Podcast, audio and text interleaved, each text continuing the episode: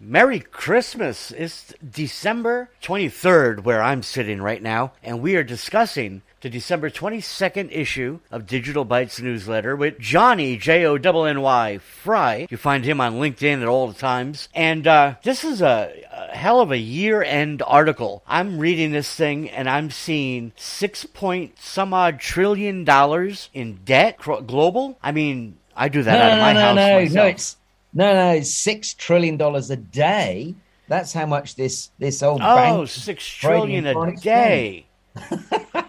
I was going to say I could do six trillion, but I'm not doing that per day. Absolutely. Like it. Well, well, look, uh, James. Well, yeah, great to be back on the air with you, and, and happy Christmas and festival se- holiday seasonal greetings. Um, as, as now in our very politically correct way we have to say to people, but um, It's, it's, very funny. John everyone will say Lennon of you.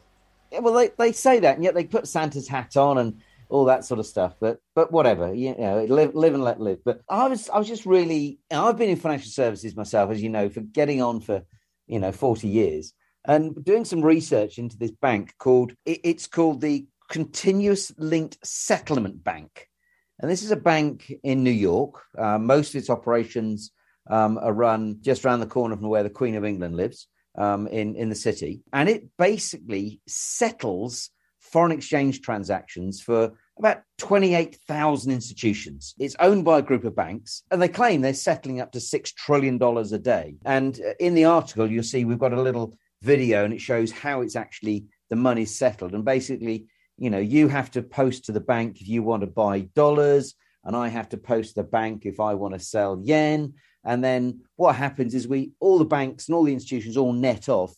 And once a day, they clear their books and everyone has to basically net off what they're owed and what they are owed. Um, and it's you know it's a great system, been going now for nearly twenty years. But um, one of their main uh, shareholders um, is a is a little old bank called Hong Kong Shanghai Bank or HSBC, and sort of behind the scenes they've been developing their own blockchain powered foreign exchange settlement system called FX Everywhere. And HSBC have been developing this and it's now got to a stage whereby they're so satisfied with how it operates that they've um, gone to um, that um, in American bank that has sort of a stagecoach, stagecoach and horses going across the Wild West, Wells Fargo. And Wells Fargo and HSBC are now going to be settling some of their FX trades outside of CLS and using FX everywhere. And the reason they're doing it, well, number one, it's cheaper. Um, so that's a pretty good driver for a bank, always looking to try and save money. But number two, it's much, much more transparent and effectively is actually happening in real time. So, from a sort of a management point of view and from a compliance point of view, having things in real time where you can see in a much more transparent way is much less risky. And it's something which, you know, we're watching with sort of bated breath because are we going to see, you know, wholesale change and this almost the sort of dismantling of you know, the continuous link settlement bank used by 28,000 different financial institutions? And are they going to go across to, if you like, FX everywhere or something equivalent powered by blockchain technology? So we just thought it was another good example of how the technology is being used to cut costs and, you know, hopefully have better risk controls, you know, within the financial service industry. And it, it, I'm sure this is going to attract regulators' attention because if you can do something cheaper and in a more compliant manner, then you know there's going to be some fairly awkward conversations with other companies saying, "Well, look, you've been using sort of a system, a procedure. Now with technology, you can use a, a better system, a better procedure potentially. So you've either got to go to that new system, or you've got to change your existing process and systems to be at least as good." So um, maybe not such good news for CLS, but obviously it would appear that FX Everywhere with HSBC, they must be delighted with um, the platform using blockchain that they've actually managed to develop. These are major. This isn't your local credit union, right? This is. I know HSBC. I know Wells Fargo very well, and uh, I mean, we're going from Bloomberg anywhere to FX everywhere.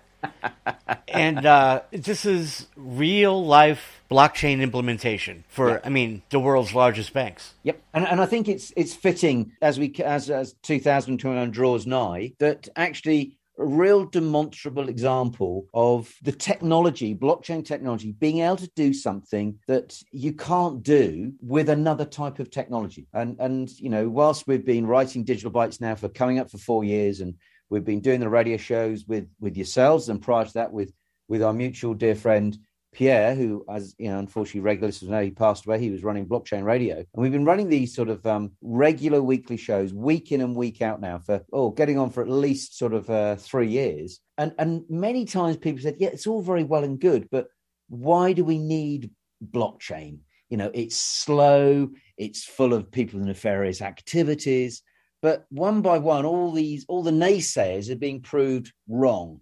And we and we're now seeing very, very strong commercial reasons and very strong, if you like, risk and compliance reasons why, you know, as you say, some of the biggest banks in the world are saying we can use this technology, but but but I don't want to just focus just on the banks and just on financial services because the the, the ability to use blockchain technology and, and the digital assets that they create is not just restricted by any means to uh, financial services. And and and James, you know, Cyber.fm have got to be living testament to that. You know, you're a radio station you know, listened but to what by 4.6 million people in all literally all over the world. And as people are listening to us rabbiting on, they're being paid in tokens. So you're being paid for this, you know, this air, air, bashing that we're giving you. Right, and and in the spirit of radio, we do the whole. Uh, and 2022 is going to be good for it. We have the Cyber FM Great Gas Giveaway, and it's like radio, right? You used to give away yep. T-shirts and give away prize packs, and we're giving away gas money for the blockchain because you know the blockchain operates on gas. You always yep. have a transactional fee so we called it the CyberFM Great Gas Giveaway. Be the 10th caller and win yourself some Ethereum. That's absolutely not a banking thing in that scenario. It's it's a prize, right? Yep. It's a couple of kids trying to answer a trivia question so that they can use the blockchain and crypto technology. Who knows? Maybe HSBC will call in. Bankcoin or whatever. But yeah, so the, the, other one of the other articles that, that were written about in this week's Digital Bytes, which if you'd like to, like to get a copy uh, once a week, then just you know con- contact obviously James Tiley at um, you know cyber.fm or as James already said, you know you can contact me J O N N Y Johnny Fry on LinkedIn, and we'll we'll make sure that we get a copy. It comes out every Wednesday UK time in the morning, and next week we'll be doing a review looking at some of the predictions that we made at the end of 2020 uh, as to what 2021 might hold. Um, and I know next week for our final show of the year, James and I are going to look at some of the predictions that we've made in the past and perhaps some ideas and thoughts going forward. But in this week, we, we were looking at the, the, the, challenge around inflation. And, you know, I'm sure many of you in, in many different countries are only too familiar um, with, unfortunately, prices seem to be on a, an upward trajectory. And we've seen the headline figures, you know, inflation in Europe is the highest it's been since the euro began. Even the Fed saying that, you know, they're not calling inflation transitory anymore and we're seeing inflation. This is reported inflation, sort of know about six ish percent, but there's lots and lots of anecdotal evidence that actually if you if the US were using the same way today that they had 10 years ago reporting inflation well inflation would actually be in double digits. And you've only got to look at um, you know price of some of the things that you're buying. Um, yourself as you've been shopping this Christmas and this holiday time You'll you'll see that they're up a lot more than 6% so we, we were sort of trying to look okay so what happens then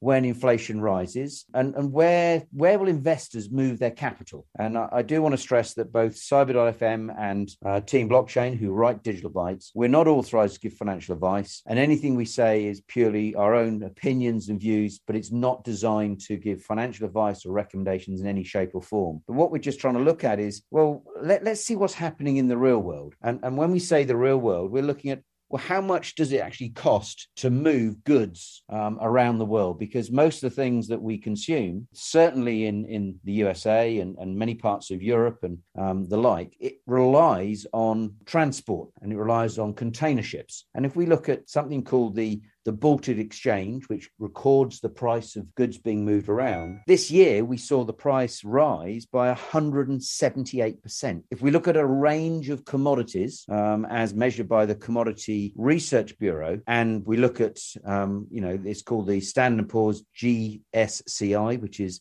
um, stands for Goldman Sachs Commodity Index. Both of those are saying commodities, and these are things that, you know, typically you know we use in manufacturing or we actually consume ourselves because it's corn and wheat and stuff like that you know, it's up 40%. And as uh, James earlier said, you know, we're doing this recording today on the 23rd, Thursday the 23rd, just before um, people break up for the sort of holiday season. And um, we, have been hitting all time recent highs on gas prices, I not the gas for blockchains, but actually the gas that gets burned for heating and energy and electricity creation. And in the same way that some of the older members, older readers remember, um, it was indeed the crisis with OPEC and the um, the continual ramping up of prices in the Middle East, which caused the traumatic impact of um, you know inflation in the 70s. And whilst we're not proposing that we're going to go back to you know inflation rates of 20, 30 percent um, as a headline figure, there is a very very strong possibility that the inflation rates that we currently have, people are going to actually realize that actually it's not 6%, but it could well be 10 or 12%. And that's going to lead to one thing, and that's uh, rising interest rates. And if that does happen, given the huge debt that both individuals and governments, and probably more importantly, companies have, companies are sitting on a huge amount of debt. And as interest rates go up, it's going to be more and more expensive to service that debt. And we came across a website called retirebeforedad.com. Should really be retire before mum or dad. Um, and, right. and they claim, which is just I, I, still can't quite believe it, James. They're, they're, saying there's only three companies in the S and P 500 that are debt free. Did you know? You I know you know Monster Beverage, which is one of them. Do you know Biomed? Yeah, I want to say yes, actually. Yeah. Or Intuitive Surgical. No, that I don't know. It's, it's a, to be fair, that's a 124 billion market cap company. But so those three are meant to be the only ones. So the reason for all this, and sorry for the sort of long intro, is because if you go back just say 10, 12 years ago when we had the last financial crisis, you know, there just wasn't the same range of alternative assets that exist today. You know, you didn't have NFTs, you didn't have sort of DeFi exchanges, you you didn't have sort of cryptocurrencies in those days. And it's going to be very, very interesting to see you know, if traditional equity and bond markets do indeed take a bit of a tumble and fall 20, 30%, maybe more, who knows, will people say, look, I'm going to move my money out of that area and I'm going to put it into something different? And actually, coming up after the break, we've got uh, Peter Habermacher from um, Arrow Capital. And this is a specialist crypto um, fund of fund manager. And um, they've done some research and they, they believe that actually having some of the money of your portfolio, your overall investments, you know, putting some of that into digital assets, into cryptocurrencies can actually not only give you a better return,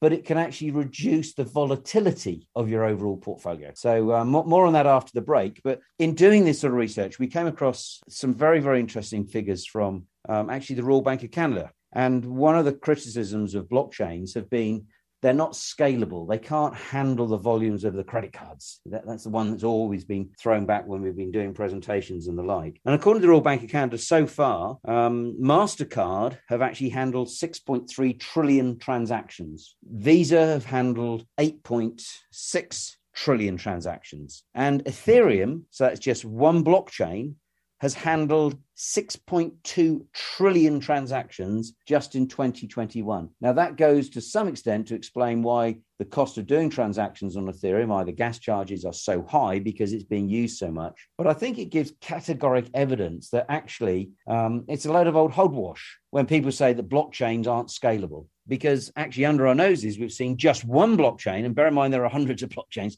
just one Ethereum has done almost the same number of transactions as as Visa. So, as I say, it'd be very interesting as we start seeing inflation um, numbers creeping up. Interest rates have already been raised um, in, in various different countries, including here in the UK. And are we going to see investors um, allocating some of their money into some of these alternative assets and increase the interest in some of the things in the DeFi space with NFTs and, and some of the other digital assets that are out there, James?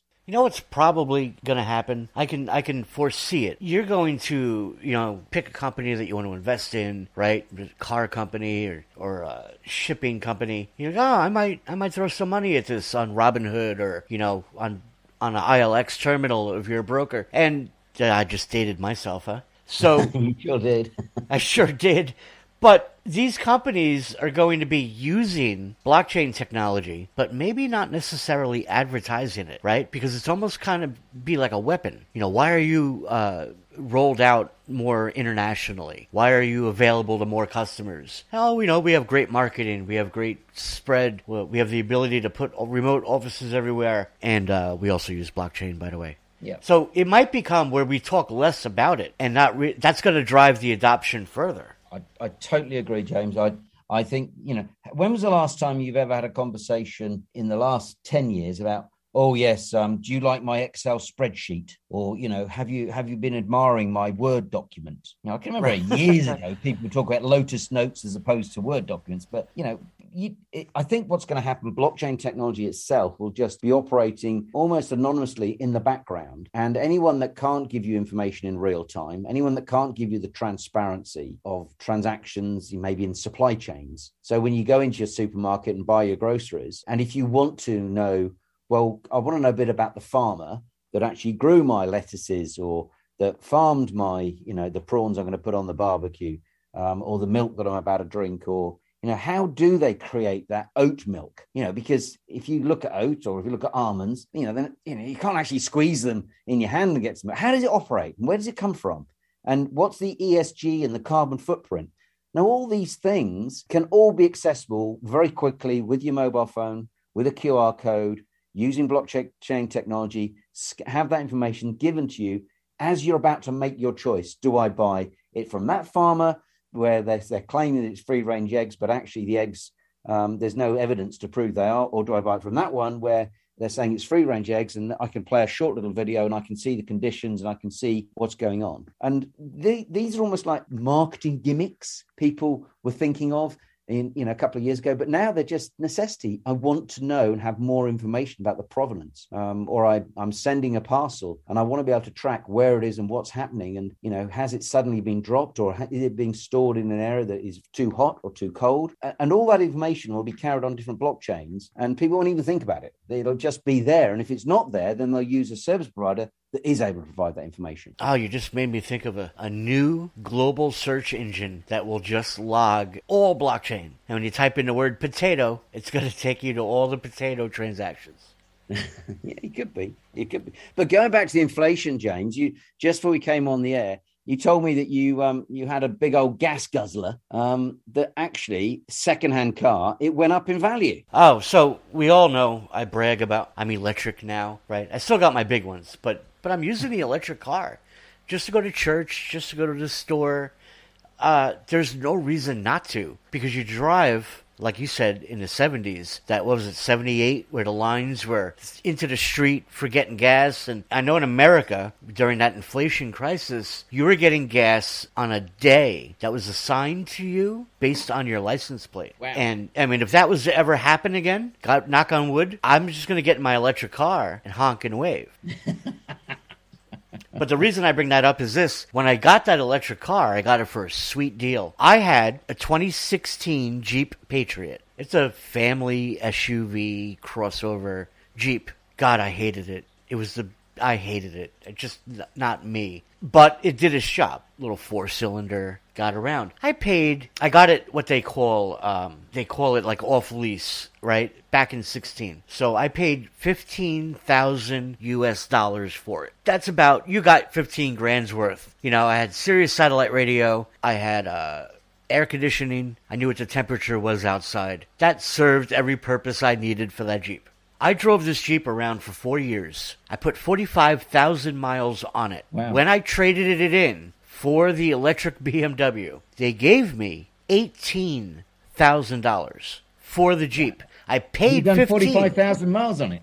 I paid 15, put 45,000 miles on it, and made $3,000. Wow. And it all went to the trade in on the BMW. Yep. That's well, there you go. Inflation. So that's inflation. That's inflation. Okay. All right. Look, James, I, I know we've got we've got um, we've got Peter waiting um, after the break, so um, we'll we'll we'll we'll go now. Come back after the break. We'll be um, obviously looking at um, you know more stories next week in our final edition for the for 2021, and then be teeing things up ready for next year. Because I I got a funny feeling next year is going to be a very very interesting year for for the economy. I am going to give one prediction, and that is I think we're going to come through the worst of what we've seen in COVID. So uh, that that's obviously been tragic for for many individuals. And I don't know about you, James, but I've certainly lost a couple of friends to COVID. So you know, very very sad and be thinking of this year. But I think next year we should be hopefully behind the worst of that. But we've got some real fireworks coming up in the economy um, without a doubt. But more more on that as as we go through 2022. I'm certainly not interested in getting COVID again, but uh, third time's the charm, right? Because I'd gotten it yeah. twice. But I, I, agree. I think that whatever the theory might be about immunity or the shipment of uh, vaccines, whatever it is, I think we're going to wait around for the next big issue. I don't think that, you know, unless we're going to call it COVID 22, which I wouldn't be interested in either.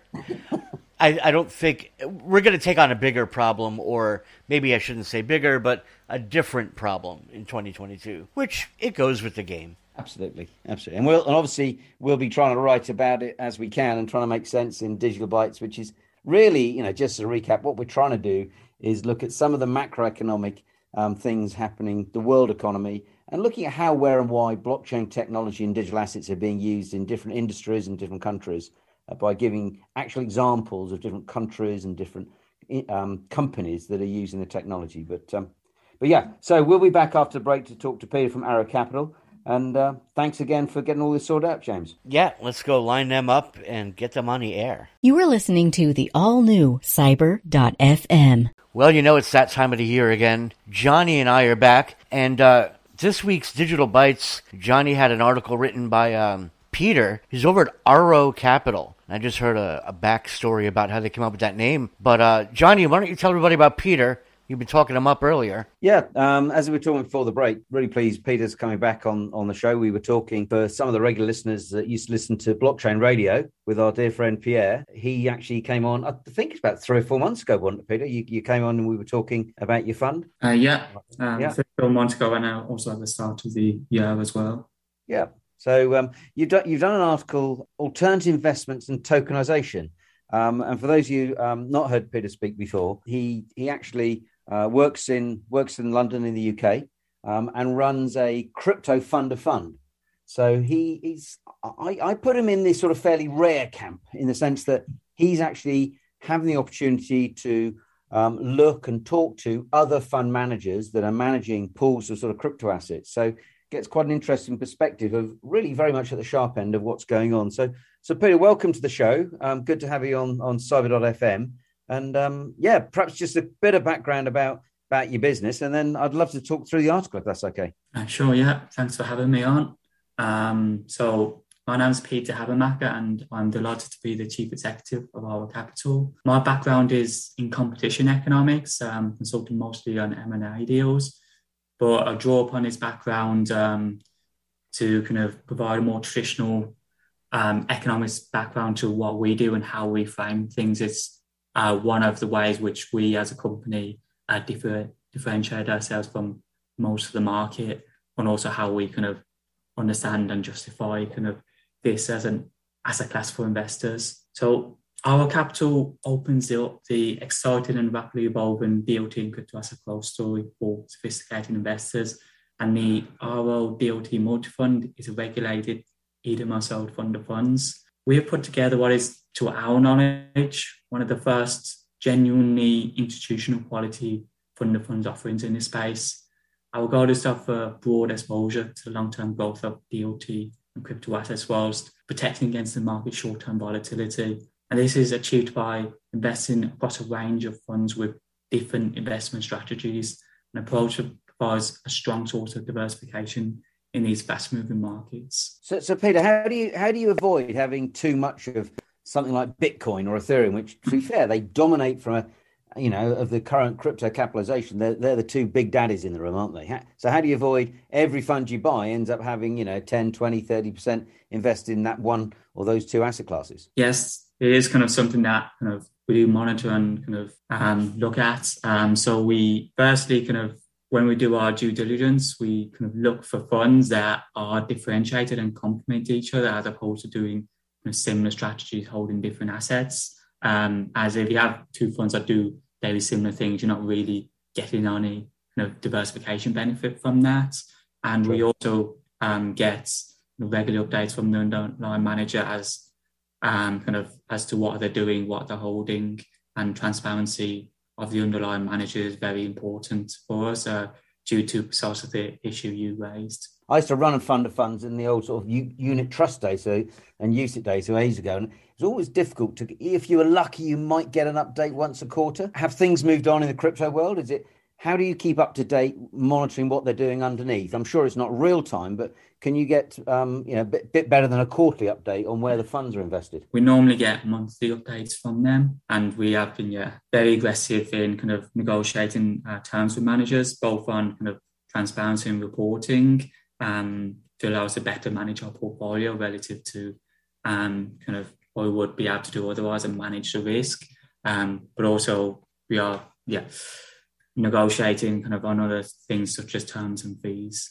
Yeah, yeah. And and is there? Sorry, I should have I should have told you I was going to ask you this question before. I suddenly came to you. Is there any particular geographic area where you're seeing there's a like a centre of excellence? Is it in Switzerland or is it funds particularly based in Cayman? I appreciate the manager won't be there, or is it Asia? Is there anywhere particularly you'd say that there seems to be pockets of where there's expertise from your from your point of view? I mean, as you alluded to, Cayman is a very common domicile for crypto funds. Also, kind of Switzerland, Liechtenstein, um, what's it called, Luxembourg. Um, in terms of where the uh, managers are actually based, um, there's a lot in the US, both on the kind of uh, around New York um, and then kind of uh, the kind of San Francisco and the Bay Area. So there are kind of a few in Texas. And then kind of the other big uh, pockets are kind of Hong Kong, Singapore, and then Europe, um, a lot in Switzerland and in London. Okay, so it's the, no- the normal sort of suspects in terms of the geographic locations. And, and you, you, you put a chart in here, which I thought was really interesting from Preqin, looking at how they believe the alternative asset sector is is going to grow. You know, going going back. Well, looking back in last year, they they were saying it's sort of just under sort of 11, um, 11 trillion, 11 trillion of assets, and they're looking it to grow up to 17 trillion. I 70% increase by 2025. That's a huge jump, isn't it? Yes, um, especially since the financial crisis. People have been looking at kind of additional uh, kind of places to get a return given bonds have, yeah, basically you look if you make money on kind of a lot of the kind of government bonds these days, um, especially in Europe. And then also people are looking to kind of diversify away from kind of US tech stocks, which has been the kind of main driver most traditional portfolios but also I think it's um, to some extent um, just kind of education. And obviously, as a new asset class emerges, it takes time for kind of people to get used to kind of be understanding it as an asset class. And this kind of yeah very much kind of happened a lot over the past year. So it's been a combination of people looking for different things, but also there's been yeah a lot of kind of education going on in relation to why you should get exposure to alternative asset classes. Okay, and you you you mentioned about people perhaps being a little bit chary of you know, we've seen a fantastic run in the in equity markets. It's it's nearly twelve year, must be nearly twelve years we've seen of markets pretty much going up continually. Are you beginning to see a bit of rotation out of? Well, hopefully, people came out of bonds in the summer because interest rates have started to go up, and that's only just the start of it. But are you beginning to see people moving out of the slightly more aggressive, some of the tech stocks into some of the alternative assets then? I mean, there's been kind of various rotations throughout the year. In kind of February, there was a rotation from kind of the typical growth tech uh, stocks into kind of less uh, loved areas of the market, such as um, kind of um, financial um, stocks um, and a few others. Since then, we've seen a bit of a rotation back into tech stocks. Um, okay. So kind of with the exception of kind of early December when there was a bit more of a kind of risk off approach to things given kind of news around the uh, Omicron uh, variant, um, as well as kind of fears of uh, kind of Fed tapering as well. Okay, and, and what are your what are your thoughts with your sort of macroeconomic hat on? Where where, where are we? Um, do you think from a sort of over the next six months, is it going to be risk on? Are people looking for riskier investments, or is it risk off and people looking perhaps for what historically have been sort of safer, less volatile investments? It's always hard to say. There is kind of yeah a bit of more kind of fear in this place, so we may see kind of a slight kind of uh, rotation towards more risk off assets, uh, relative to kind of what we saw kind of um, in the lights of the summer, uh, which kind of there was a lot of yeah um, people looking for risk then. And, and do, do people see? Do people do you think see um, crypto as very much you know a risky a risky asset, or do they see it as a as something which could give them some diversification? So lots of different investors have different theses about this, um, and overall, kind of analysis show, shows that is uncorrelated to pretty much every other asset class, based purely on a kind of um, kind of a empirical analysis we um, kind of we ourselves see it as a diversification asset and also kind of a yield enhancing asset. Uh, though different um, investors do treat it differently. Some treat it as an inflation hedge risk off asset, others treat it as kind of like a risk on tech stock. Others um, treat it as a technology play. Um, we treat it as a risky asset, but not a macro risk on asset as it's uncorrelated to um, kind of basically everything we've tested correlations on or more advanced statistical analysis we've done on. And and how, how far have you gone back with the testing? It, have you have you used Bitcoin as your benchmark, or have you used that and then as uh, you've seen the dollars of Bitcoin decline in the overall market, you've used a portfolio of other assets? How, how does that work? Yeah, we've done all kinds of analysis from Bitcoin to top 10, top 30, top 100. Also um, done analysis on kind of actively managed crypto funds, uh, which we found gets notably superior performance relative to any you know, Bitcoin or kind of crypto market um, benchmark. So, for right. example, over kind of our look back period of back to start of 2015, which is when the earliest, well, when you have more than a couple of crypto funds, crypto funds have um, notably outperformed, getting roughly twice the performance of the crypto market with a third less volatility and half of the maximum drawdown. So notable benefits to go in the actively managed route as opposed to direct exposure routes. Okay, and again, I should have asked you before we came on air, but you, you you did a fascinating presentation earlier this week to a number of your institutional investors that you kindly asked me to, and you were you were showing the impact of having um, up to five percent of a diversified portfolio in, in, in cryptocurrencies, and it had quite an impact on the Sharpe ratio, didn't it? Yeah, um, you know, typically it roundabouts uh, doubles the kind of Sharpe and Sortino ratios and kind of yeah, more than doubles the annualized return, but volatility stays yeah virtually the same, which is exactly what you want from a diversifying assets. Yeah. Yeah. So, sorry, listeners, it's me and Peter getting to fund management speak here, which can be a bit dull. What what a Sharpe ratio is, it shows you the risk adjusted return. So what it does is basically say, okay, so this investment's gone up by 10% as opposed to another investment's gone up by 30%. And whilst 30% sounds really attractive, you know, three times, you know, have you have you had a huge amount of volatility? Has has the volatility been more than three times? Because if it is, you you haven't been compensated, even though you've earned more. And it's a measurement that um, institutions use to try and look at a variety of different asset classes and looking at the sort of risk adjusted. How much does it zig up and down the volatility rather than just looking at the price? So yeah it's uh, i know you one of the things you do do which i think is great you've got uh, you've got all sorts of research papers and information on your website which um, you know for those that are interested can have a look at some of the research and papers you've done because uh, as you say very much education is a core of of what you've been doing um, within the firm isn't it yeah. Um, so kind of we're still kind of at a stage of most investors still don't understand this space. And that's largely why the opportunity where the opportunity lies. Investors are still coming in, opportunities haven't been crowded out yet, and there's little um, sign that is going to happen in the near future. Um, so that's why it's such an ideal time to enter.